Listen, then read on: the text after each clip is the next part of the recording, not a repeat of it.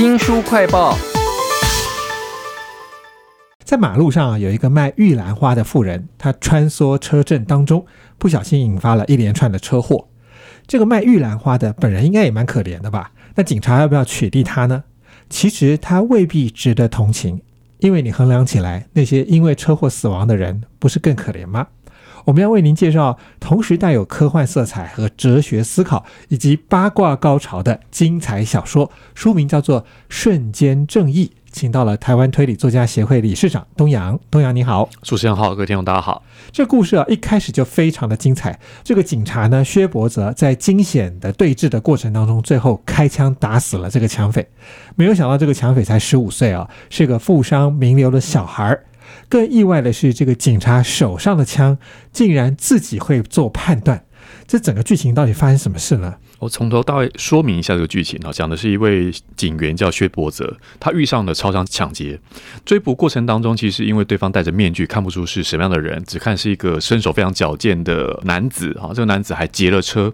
车上其实有一个小孩哇，对，那那小孩呢，就使得那个警察要去要去制服对方的时候，你要开枪也不是，要不开枪也不是，他决定要打轮胎。结果呢，却扣不下扳机。这时候不是手枪坏了哦，而是因为这个手枪被安装了个系统，叫做“瞬间正义”的系统。因为这本书讲的，刚刚主持人有提到说，它是一个未来世界带有科幻色彩的故事，所以未来世界呢引入了一个 AI 的技术，它可以协助执法者去判断用枪的时机。所以他在打轮胎打不下去，却。打死了那一个，后来才发现是一个十五岁少年哈，引起的轩然大波。所以这个枪竟然有自主意识的样子，是可以说像是活的东西啊。它是属于瞬间正义这个系统啊。那到底这个警察开枪是防卫过当还是自保有理呢？其实，在这故事后来就变成了富商名流出来开记者会指责警察，社群上的人就选边站啊。在各种不同的意见当中，小说家要烘托出来，其实他靠了一个名嘴的电视秀。嗯，我觉得这个秀很精彩，因为你看到好几种不同的名嘴，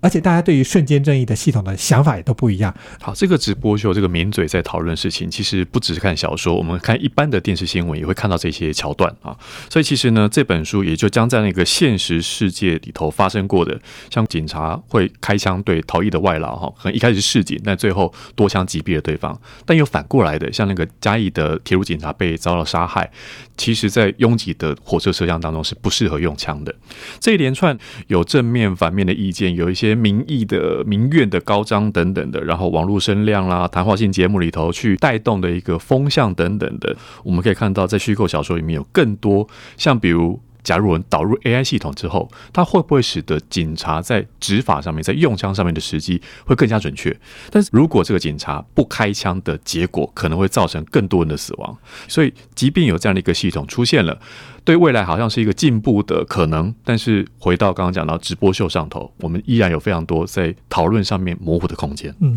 其实里面有那种老刑警啦、名作家，甚至对着这个猛男刑警有一点那个色心的 一个女演员哈，他们。各自对于瞬间正义的立场都不同，而且这个直播秀超精彩的，后面还有好多次的高潮，甚至出现了一个不请自来的立委。这个立委呢，他的儿子曾经被人家滥用枪支给打死了，然后在节目里头他也昏倒了，所以这本小说《瞬间正义》读起来是非常精彩啊，高潮迭起。然后你会想到说，警察用枪这件事情，哎，很重要啊。这个瞬间正义的科幻设定啊，延伸出了好几个有趣的推理跟道德的议题。嗯，这样的一个推理跟道德议题，其实我谈起来，它会是一个科幻小说普遍会触及的，因为我们讲到科幻，往往会想到说它是一个未来世界，因为科技的发达，所以有一些跟我们现在看起来更美好的乌托邦的想象。包括刚刚讲到这个这样的一个系统，这样的系统如果能够让犯罪率降低，也让警察去逮捕凶手的几率提高，犯人的几率提高的话，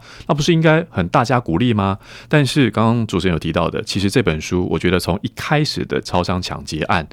衍生出来的其实不只是讲这个案件而已，但其实更重要的是里面角色，尤其两对父子搭档之间，可能过去父亲因为要追捕毒贩而杀死了人，那现在这个儿子在开枪的那个时候，他在执法那个时节，会不会想到父亲当时到底是做对的事情还是做错的事情呢？也有人参与了这样的一个 AI 的开发，那这样的一个人物的发展，慢慢的也就扣到主持人刚刚所说到的那个哲学的议题啊。虽然书名点名的是正义。可是瞬间如何去判断？如何在道德上面，在情理法上面已经进入到哲学思考的话，那这一部分是非常精彩的讨论论述。是，我觉得有必要来介绍一下这个瞬间正义它的科幻设定里的几个特征。嗯第一是人工智慧嘛，哈是。那第二个是说，它竟然会在事后。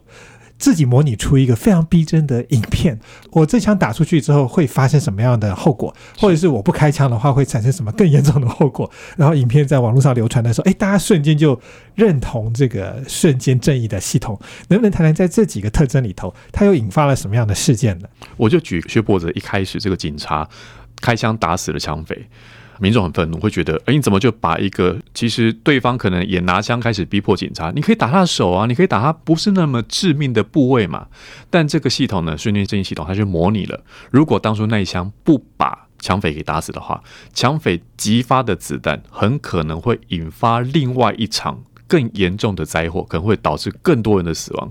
但这个人工智慧判断，以及我们身为人的智慧、人类智慧判断当中。可能还是有它的模糊空间，使得像故事里头，我也提到另外一个有趣的场面哈，就是总统的女儿，她坐在捷运上面被人给挟持了，拿着刀抵着总统女儿的脖子的时候，这警员又刚好在这个车上，那他到底开不开开枪呢？可是那时候发现说，诶，他开枪。瞬间正义又告诉他了另外一个讯息，以及阻止或是促使他开枪，这个故事就会到这边有一个新的发展。我觉得这边就先播报了，然后让听众朋友来去看一下，到底这个系统跟人的判断出现了哪些冲突。这本《瞬间正义》小说高潮迭起，再加上了它的科幻设定啊，会让我想到的是，我们常常看到一个人，马上就判断他是值不值得开枪杀了他。但是小说里头拿着刀哈绑架总统的女儿的这个人，在警察的眼中看起来觉得他也蛮可怜的，因为他曾经因为喝酒。然后有前科，就整个工作都没了，也是个可怜人呢。